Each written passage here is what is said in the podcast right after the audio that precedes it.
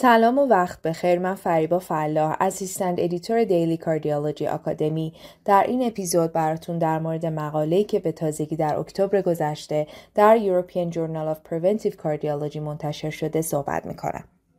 در این مقاله تاثیر انواع مواد غذایی لبنی بر روی سلامت گروهی از مبتلایان درد ایسکمیک قفسه سینه مورد بررسی قرار گرفته.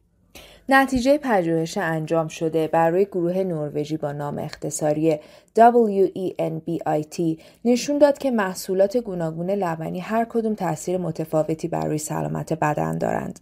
مصرف زیاد لبنیات با افزایش سکته و مرگ و میر ناشی از اون و مصرف شیر با افزایش سکته های ناگهانی ارتباط مستقیم نشون داد. اما مصرف پنیر احتمال وقوع سکته های حاد یا اکیوت ام آی رو کاهش داد. 80 درصد این گروه تحقیقاتی رو مردها تشکیل می‌دادند.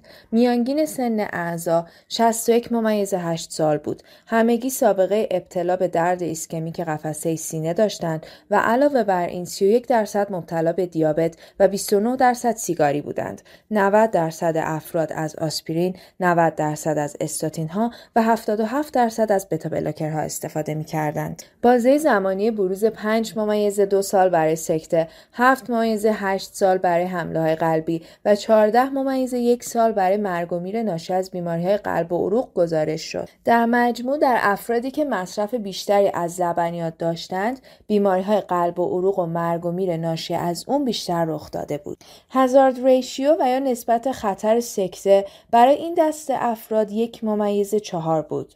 برای دسته که شیر بیشتری مصرف کرده بودند، نسبت خطر سکته یک ممیز سیزده بود.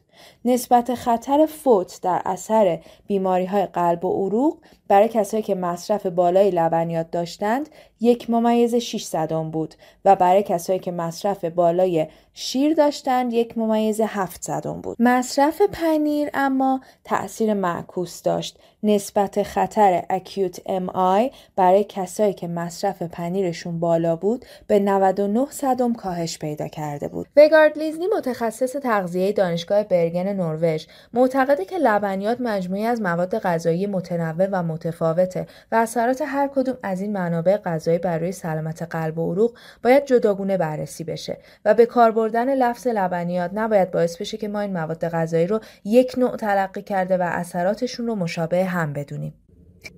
از متخصص های دیگه ای که به اظهار نظر در مورد مطالعه نروژی پرداخته کیسان متخصص تغذیه و اپیدمیولوژی دانشگاه هاروارده که معتقد نتایج این پژوهش اونقدر هم قافلگیر کننده نیست. همه ای ما همیشه شنیدیم که مصرف شیر و لبنیات پرچرب برای سلامتی مضره. اما ایرادی که به این تحقیق وارده اینه که در کل مصرف بالای شیر رو مرتبط با افزایش بیماری های قلب و عروق می‌دونه در حالی که به مقایسه تاثیر شیر پرچرب و کمچرب نمی‌پردازه.